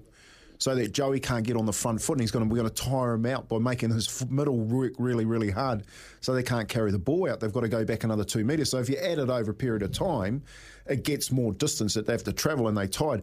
And Jerry come off the off the pitch. We won that game, and Jerry come off the pitch and just went pitch and just went, great game game plan, Kempy. You know what I mean? Mm. And they and and you've got to have that trust because you're basically asking them to follow follow you with something that they you know they just want to play football, but you got to you they got to understand what you where you're going and trust that you you're sending them in the right place. Yeah, yeah, I, I totally, totally agree with you there. The good cop, bad cop probably rings out for me. Like Fozzie, I've, I've touched on him before. He's a lovely guy. He's a lovely bloke. Sorry, I just had to have a cough there. Um, he's a, he's a good man, and I like he's a good cop. Like he can be a good cop easily, but when it comes to the situation where he's got to be bad cop, that's the one question mark that I probably had. Like I never really seen him fire up. I've never really seen him um, demand the best and expect the best, you know, when it comes to a situation when things aren't going quite right. Whereas Steve Hansen, mate, wow, you wouldn't want to get on the bad cop side because he'd just ruin you and just put you in your place uh, from the get go. So that's the only question marks that I had with Fozzie was he's able to be the good cop, but when it comes to being the bad cop, he probably struggle in, in that area. But overall, uh, uh, I feel like he's a good coach, but you've touched on it with the with the tactical side of things, the technical side of things. Maybe the assistants aren't quite doing that, and we'll have to wait and see. So yeah. Yeah, and, and look, a lot of the boys, especially in my area, because there's such good blokes, you know, Monty Owen, um, Sione, Ali, we had a premiership winning side. They don't talk about it, you know, because that's Yeah. their that's their culture, you know. They, they're not going to say bad things about people. But me and Ando had good cop, bad cop down pat. Like he could scream and kick holes in walls like there was no tomorrow, mate. And he would come into changing rooms and he would rip threads off players. I mean, like say things to them that was borderline. You, you, I, I would sit stand there uh, sometimes think, mate, someone's going to get up and smack you in a minute if you don't be quiet. Because he never came from the game and he didn't really understand the culture, but he'd take it right to the line take it right to the line. And the amount of times that I, I followed blokes into another room because they had had enough and had to cuddle them and say, hey, look, this is what he's saying. Okay, we need you to go out there. We need you to do this. Okay, uh, don't don't take those words to heart. Now, just get out there and show them that you can do it. And then they'd go out and they'd perform, mate. And it was like the amount of, amount of, amount of times we had to repair holes in doors and, and, and footwells, you know, down the bottom underneath, just because Ando would lose lose the plot. Uh, unbelievable. You know, he ran that line really, really well, and we got the best out of players. You know, the the problem with that good bag, um, good cop, bad cop is it needs to, it has to evolve. And unfortunately, f at, for Ando, it never evolved um, back in back in our day. So, yeah, man, it's a it's a real fine line these days with with, with your coaches and how you get your mix right. You know, it's got me thinking. Uh, I love that coaching realm because they they're really smart people. You know, they're analytical brains. Um, I look at what Billy Slater's done. You know, he's he's come into the coaching arena with no experience yet. What he did with this Maroons team on Wednesday night is probably done more for him as a coach of the future than you know any PhD or, or study that he's going to do how to be a coach um, will ever get him. And for me, that's that's the I reckon that at international level, Izzy, and you know this, when you're playing that high level football. Now you know when you said you look in the mirror and they see that guy looking back at. You? I remember that. I remember standing in the Pounamu over in the shore playing Australia in in, um, in Auckland, and all I could think about, you know, I'm up against Mal Meninga today, and you know, man, he's the best centre in the world. You know, I've got to go out there, and I'm looking back at myself in the mirror and going, you know, this little kid from Waikato going through my, my life. You know, geez, man, who would have thought you're standing out there in front of it? And by the time I'd finished looking at myself and going, yeah, man, you got it. let's get let's get out there, and it's just that you've got to get that to that just that next level. And I reckon a, co- a really good coach does that for people. You know, they take them just that little bit further. a, a coach that inspires. And look, if I'm going to be, sorry, completely honest about uh, Scott Robertson, like Scott Robertson has built a, a world class coaching team around him. You've got Jace Ryan, who I arguably think is the best forward coach in the world. He is currently the best forward coach in the world. He's coaching Fiji at the moment. The, what he's been able to do, yes, he's got quality players in the Crusaders, but what he's been able to do, you think four to five years, no one has scored a rolling maul try against the Crusaders. And, and, and there's no magical formula to that. I've spoken to guys in the lineup, Kieran Read, big influence in that lineup. It's all upstairs, mate. It's all upstairs. Getting your body and, and your head into those dark crevices in that mall and just stopping and the want to stop them getting over the line every single time. And like so, so, so Robertson has built a world class team around him. If I'm going to be completely honest, Scotty, he isn't probably he, he knows the game and he's innovative with what he does, but he's not really probably the most tactical and technical coach I've ever had. But what he's able to do is he's able to inspire, like Billy Slater, inspire his players, get a real deep connection with them that is more than just rugby. It is it is life, and that's what the best coaches do, and that's how you get the best out of them. And Gig has come through. Sorry, Louis. Gig has come through and asked me the question. Can you tell us what Fozzie is actually like as a coach? Is he a people person? Is he approachable? Can the players relate to him? Can he g up the boys when needed and be honest? Uh, from my personal experiences, Gig, he is. He is a coach that is a, a people. He is very, very approachable. But his biggest asset, and this is only speaking from my experiences, he is loyal. He is loyal to you and to, to, to, to his team members through and through, mate. He showed me loyalty throughout the years when I was playing horrible, horrible, and he had a real uh, care for me, and he gave me the time when other coaches would just throw you under the bus and, and threw you out. But he believed in me, so he is loyal. He's approachable. The only hard thing is is when it's when he needs to be tough. Can he be tough? Yeah, he grabbed me a little bit, but was I scared? Probably not. you know, so look. Only coach I was ever scared of was my old man. yeah, so like for, for me, from my experience, I, I I do think Fozzie is a good coach. Oh, 0800 150 811. Come through on the Kennards Hire phone line. And personal experiences at any level. What, what does a coach do for you and what do you want your coach to do for you? And, and, and where does that connection come from? And do you see that anywhere at top level rugby at the moment? Right now, the Choices Flooring poll is in the app. You can go click on the Izzy and Kempy for Breakfast stream and let us know who the best international rugby head coaches at the moment because uh, there's an argument to be made that the best coaches in the world aren't coaching at international level at the moment, which is a strange one. Uh, there's some great texts here. One from Aparahama. Morning, boys. Shaun Edwards is a key part of the successful team setups in recent years. Wales and now France. Not a head coach, but he should be. Yeah, great call. Shaun Edwards is doing a hell of a job. And it is equally just about, as Izzy and Kempy have explained, what an assistant coach does or the technical staff do for a head coach. There's a good conversation to be had here about RTS men, and we've unfortunately the All Blacks have decided that, that we can't have anybody this morning, so it's a bit of a shame at quarter past eight. But um, we can. Should we have a conversation around Roger Tuivasa-Sheck instead? Yeah, look, I don't mind having a conversation about RTS. I'm, you know, I'd like to hear your thoughts, especially Izzy, you know, going into a, he's been in this exact situation, one one all going into a, a, final test match and looking across the board because as a player you would look across the board going, have I got the team and the teammates that we can we can go out there and do do a job. So what are your thoughts, Izzy? Wow, it's um look, in all honesty, I probably didn't I didn't pick him to be to be on the bench. Um, you know, like in a, in a decider, probably a little bit uh, too soon. Uh, the when he when he's taken that 23 role, he is covering a couple of positions. Obviously, midfield is where he's played all of his rugby um, when he's come back to rugby. So that's most likely where he's going to go and play when he gets an opportunity. Look, he's got an opportunity. You back him. Do I believe and trust in him? Yeah, 100%. I believe he's got the skills and the games uh, to go out there and put on a performance. Um, but only time will tell. And there's been a message come through like SBW, he obviously had a whole lot more build up when he came to the game. Went to Toulon, went to Canterbury, played a hell of a lot of NPC, got a bit of Super Rugby under his belt, and then went on uh, and played for the All Blacks. And still, when he was playing for the All Blacks after all that rugby, he still had a lot to learn. RTS has a hell of a lot to learn, let's be honest. Is 12 his position? We don't know. I, I fully believe that he needs to be on the outsides, but that's only my belief. And there's always been the question mark whether he can kick. Well, Severis he's shown he can learn and he can kick. So there is room for improvement, and um, yeah.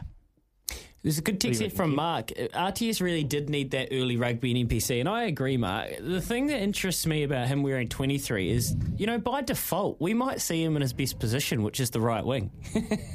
There's a chance, mm. or on the wing. There's a, a, very good chance here that by the structure, if you look at where the All Blacks players in this back line, the utilities play, that he might have to start his All Blacks career on the wing, which is where a lot of us think that his best rugby might be played eventually. So there actually could be a light at the end of the tunnel in general. Mark reckons he should have been loaned out once the Auckland season was cancelled because he hasn't been exposed to enough rugby. And Kempy, you've played a lot of first 15 rugby, then you know you understand the difference between the sports, the codes. No, nothing can can compare to on-field time in the saddle, right? Well, do you remember Jonah Lomu's um, first Test match? You know when he when he they picked him and they put him on the wing. I think it was against the French, um, and just you know was like wow. ragdolling people. Well, no, he just got found out. You oh, know, he right. got found mm. out and was up against a very good side, and and we all knew he could play. And you, I can hear what everyone's saying. You know, Roger hasn't had the time. This is international football. It's the All Blacks. It's the pinnacle. All I would say, okay, all I would say, you are currently sitting fourth in the world. You're not sitting in number one.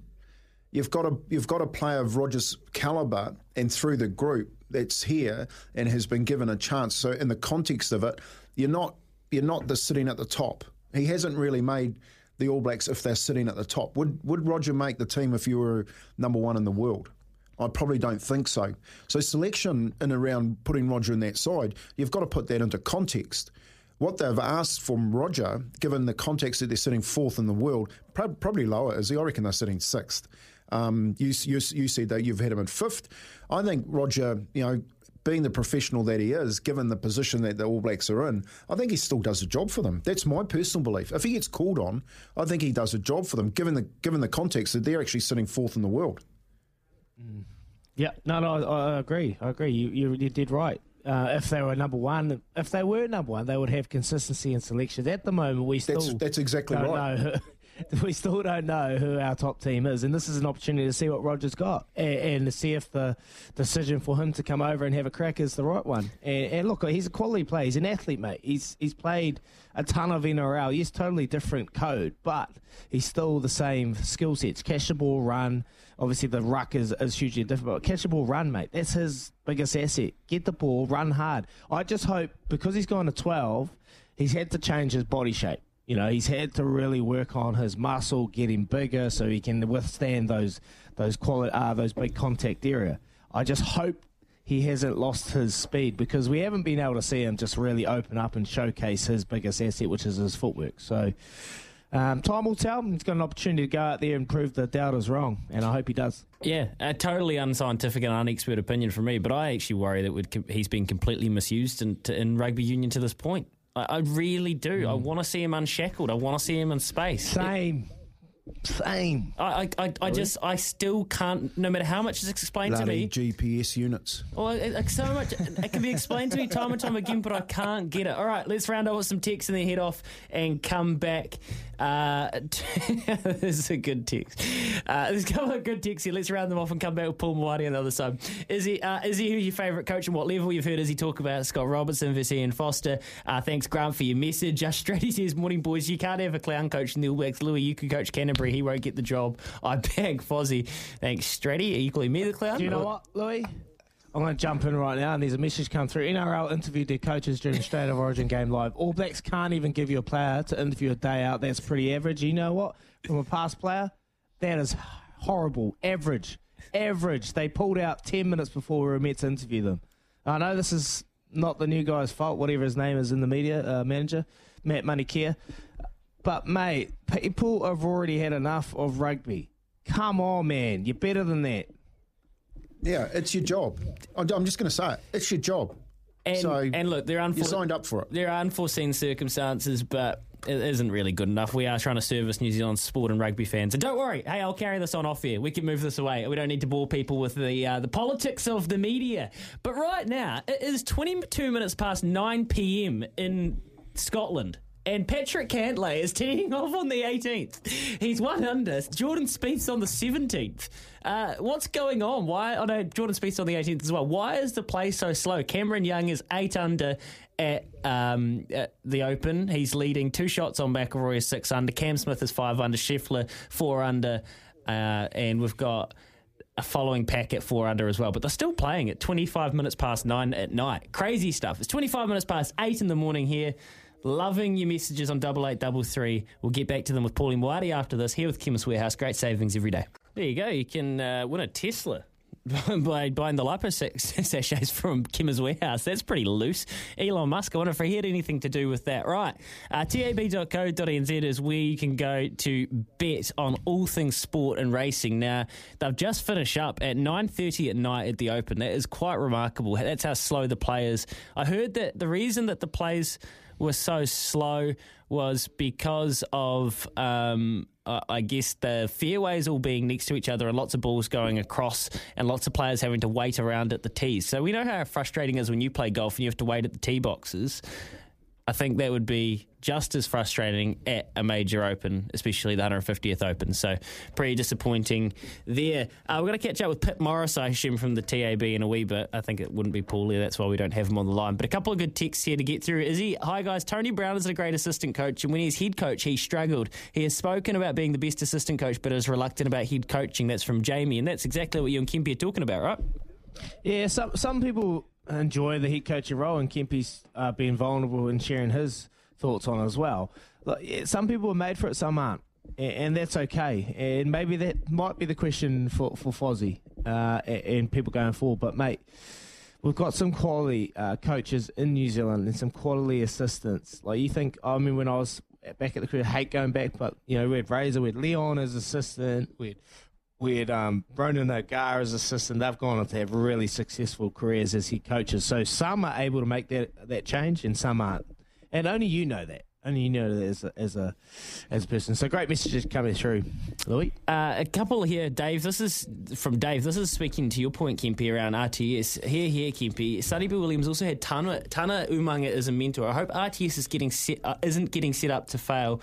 Remember his first game against the Canes, he got found out. Well, that, that's an, another. I'll tell you what. The text machine today, the the um, whānau on point.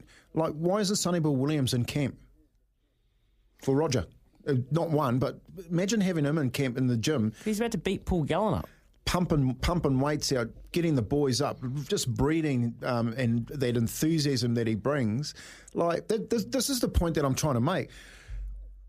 If you know, for me, when I look at the All Blacks, and I've always benchmarked against the All Blacks. That's in the positions that I've had. I've had. Who else do I benchmark against? Well, the All Blacks are the pinnacle. They always have been since I was four years old. You know what I mean? So you're benching against the best. What I'm the point I'm making: stop accepting medio- mediocrity when you're the best. Like your best assistants, seriously, your best head coach, your best mentors. Like if you're if you're being benchmarked at the best, then don't put second rate people in there. That's that just doesn't make sense. Hey, I think you're speaking for a lot of New Zealand rugby fans right now, which is why we've had the biggest week of kind of unrest we've had in a long time. And that's why this test match tomorrow for the players, for the coaches, for everybody is such a big deal. And we've got many more messages to get through after this. Here's the news with Aroha Kubota together with Shaping and Building New Zealand. And we'll get to Pip Morris from tab.co.nz on the other side. 29 away from 9. Kempy, loving the passion this morning from you, mate.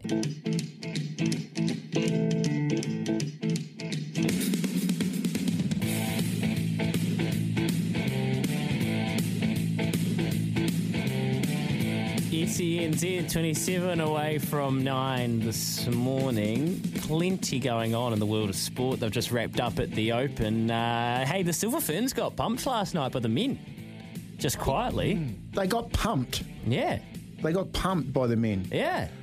Yeah. it's I- I- Commonwealth Games in like 20 days. I text Kez last night and he just he said yeah man. he basically wouldn't give me the you know like he's really analytical like Kez and he wouldn't give me the rundown he was I'm, you know how upset he gets eh? I'm pretty sure that's why he's having the day off he just can't get over it that his ferns got pumped by the men What's your sister saying, Daggy? Uh, she hasn't actually said anything. Uh, she hasn't actually said anything, mate. But yeah, oh, look, the men, they, they play a whole different game. Physical, big. Oh, Galdard and, the, and Jay Galdard in the in the um, shooting circle. He's a seven foot twenty. like, he's huge, but you just lob, lob the ball up to him and he'll just shoot everything. He only missed twice. But on the other side, Silver Ferns, they'll be pretty angry. They only shot seventy five percent of their own. So Sloppy. yeah, sloppy, sloppy uh, outset. But hey, going to the Commonwealth Games, that's what they needed. A little wake up call. And, yeah, I, can just see I can Knowles. see Dame Knowles just getting ready for that first session and I can see the girls go oh no oh no Oh, they would have known when they came with, you know, like when you lose. You know, like, okay, here's another. Speaking of coaching today, so you know when you lose a game at any level, right, and you already feel shit because you lost the game, but then you also have the, the personality type as type as a coach that you're going to cop a hiding for losing the game. So you actually feel bad about you lost the game, but you're also scared about what's about to happen next. There's Bring nothing back the worse. sandpit. There's nothing worse than that sinking sandpit feeling, Gimpy. bring back the sandpit imagine chucking the girls in the sandpit rightio here you go get out there you're up right tackle that one I'll, tell, I'll tell you a story. We lost, we lost, and we are down here in Christchurch, and we're going to training the next week. Anyway, we're, we're in the exact same mindset. We're like, oh no, we're going to get pumped here. We're going to get pumped here. Anyway, old Steve Hansen, just real old school. Get on the line. You over there. You over here, one on one, one on one, just straight one on ones. You have five meter little gap. You've got to set them, and they've got to. Yeah, it's like a sandpit, but you're one on one defence, and we're trying to do tackle practice. Anyway, it's an absolute shambles because it's me against Wyatt Crockett. It's me against Wyatt Crockett. and he's trying to. he couldn't catch you yeah, we're trying to work on defence here, and all of a sudden, all the backs are marked up against the forwards, and we're just like breaking their ankles, like bang, stepping them, and scoring tries, and then um, Shankle's like, "That's it, stop, move on," and he just blows up his his, his old school drill just backfired on him. It was so funny. Oh, that's gold, Izzy. What a great story. And you can imagine it. Well, Steve, so Steve Hansen. All right, let's get to the TAB. TAB.co.nz is your home for everything sports and racing. Pip Morris is on the line, and I see Rory McIlroy is the $4.50 favourite now uh, in outright betting to win the Open Pip. But what else have you got coming up this weekend? Good morning, guys. He certainly is, and probably deservedly so as well. But we better talk about the Irish and, of course, the All Black game. And we've got the backing black promotion just a little bit different this week, guys. So you can back the first try scorer for the All Blacks. And if your player doesn't score the first try, you can get a bonus bet up to $50 in your account. And the best backed in both the turnover and number of bets is Will Jordan at $8 followed by Ardie Savea at 17 and Sevu Reece at $8.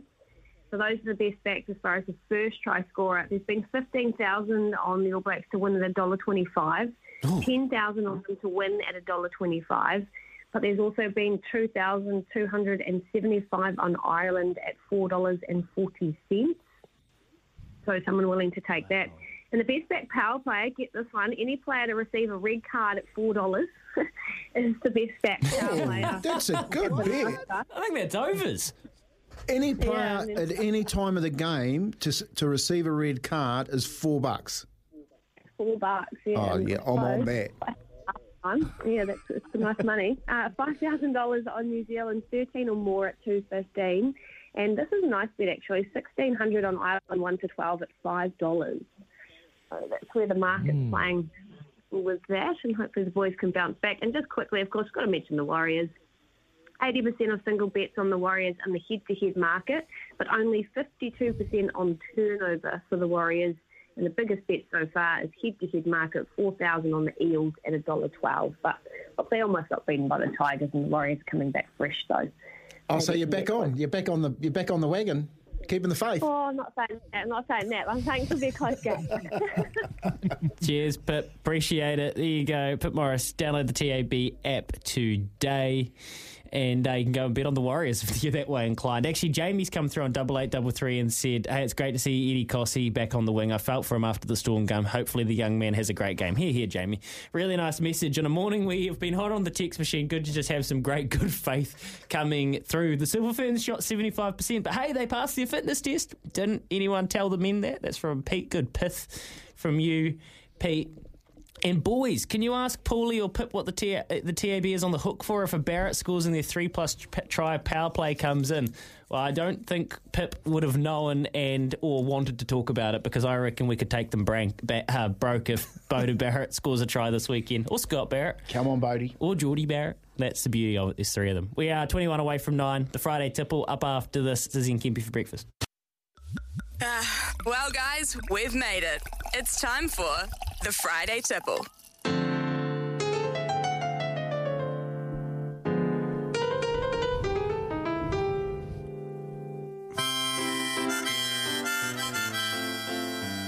Yes, we've made it. I love that sound. Friday, the weekend, it's here. And I'm going to that test match. And to start us off, I've got to hand it to the Irish. You go to buy some cigarettes. Without play. no way, Kempy. It's a bad Three habit. years later. You silly, silly people. No, no, no, no. I'm, uh, I'm going to go, but I've just got to try and really persuade Daisy into it. I've still got a day to go, so I'll keep doing that. But anyway, to start us off, I've got to hand it to the Irish, who outplayed the All Blacks in Dunedin over the weekend. Analyst and former player Bernard Jackman described the reaction in Ireland to this historic victory. This tour looked like it could go downhill very quickly. You know, we, we thought if we had a chance with the first test because of COVID disruption as you guys had. We, we love getting carried away, so now we're going to win the World Cup, uh, but we're going to win the series first. Yes, that's right. They've got a chance. They've given themselves a chance this weekend to do the unthinkable. I hope they don't, but mate, they've got a quality side and they're going to put them under a hell of a lot of pressure. I, I tell you what, Bernard's Cheers. done for me is on my on my Twitter feed. He's got me hundred more followers after that interview. Um, yeah, and look, another one we would have lost to the Irish in the cricket as well if it weren't for the heroics of our man Michael Bracewell. He told us on Tuesday that scoring a century for the Black Caps helped fulfil a boyhood dream of his. obviously as a boy um, growing up, you, you dream of scoring hundreds for New Zealand, and yeah, the context of it all was something that you could never really dream up. Luckily, there's no red cards in cricket, so there was no sort of controversy around that sort of stuff. But yeah, it was, a, it was an awesome day. There's a red one tomorrow night at four bucks, so you get that one. Give Kevin, honest, if there's a red card, rugby is ruined. They would have been told maybe just take it a bit easier on the cards this weekend. Oh man. See the TAB, they're tricking you. World Rugby have told the refs they won't give out any cards. Watch this. Anyway, we love the weird and wonderful here at SENZ from speed golf to the art of maintaining the perfect lawn. We really have covered it all. Well, that was until we came across competitive eater Miki Sudo, who recently won her eighth hot dog eating competition over in the US. I'm fascinated by the whole thing, especially with how she feels after eating 40 hot dogs in under 10 minutes. It's not pleasant. I mean, I, I don't do this because I feel great afterwards. And, uh, you know, actually, with that said, when you when you win a contest, you beat out the field, and you know you get a little bit of money, and you made people smile, and it was entertaining. I mean, all that does feel good. So I'll take that back. You know, it, but physically, no, it is it is uncomfortable. Oh, I'll it is bet you it is. uncomfortable. It, it is unpleasant. Eh, wow, she was pretty nice about it, to be honest. But, you know, let your minds wander. Little tip, just jump up and down. Little tip, just jump up and down. Last week I mentioned how proud I was of the Black Sticks girls' efforts, and man, and they go well up in the Netherlands. They came uh, into the tournament with a lot to prove and did just that despite falling short in the quarterfinals. We spoke to head coach Smithy, Darren Smith, following the loss, and he sounded pretty stoked with where the team is at. The work that's gone into the penalty corner defence and the application from the team has, has been second to none. I mean, we'll finish this tournament, we'll have the, the best penalty corner defence in the world, and our penalty corner attack won't be far off it either. Hopefully, Fozzie showed that how you defend 17 penalties. Because they need good defence tomorrow night. They, they do, they do. They need to be defensively sound for sure, and the Black Stick skills showed that. Well done to them. Obviously, not what they wanted, but going to the Commonwealth Games, chasing back to back gold medals. Anyway, it's time for our toast of the week, and this one's been a long time coming after years of planning. The City Council finally signed off Christchurch's new stadium, Te Kaha. Oh, it is much needed down here in the Garden City. We are so happy. 70 odd percent voted in for. The champagne is flowing. The people are cheering. We can't wait. 2026. Colin Mansbridge was on the drive show yesterday and he spoke about it and they are up and about. So I am pumped. I can't wait to experience it with Arlo watching a test match or even Ed Sheeran. How good. Multi purpose arena. Can't wait. Thank you. Thank you. Thank you.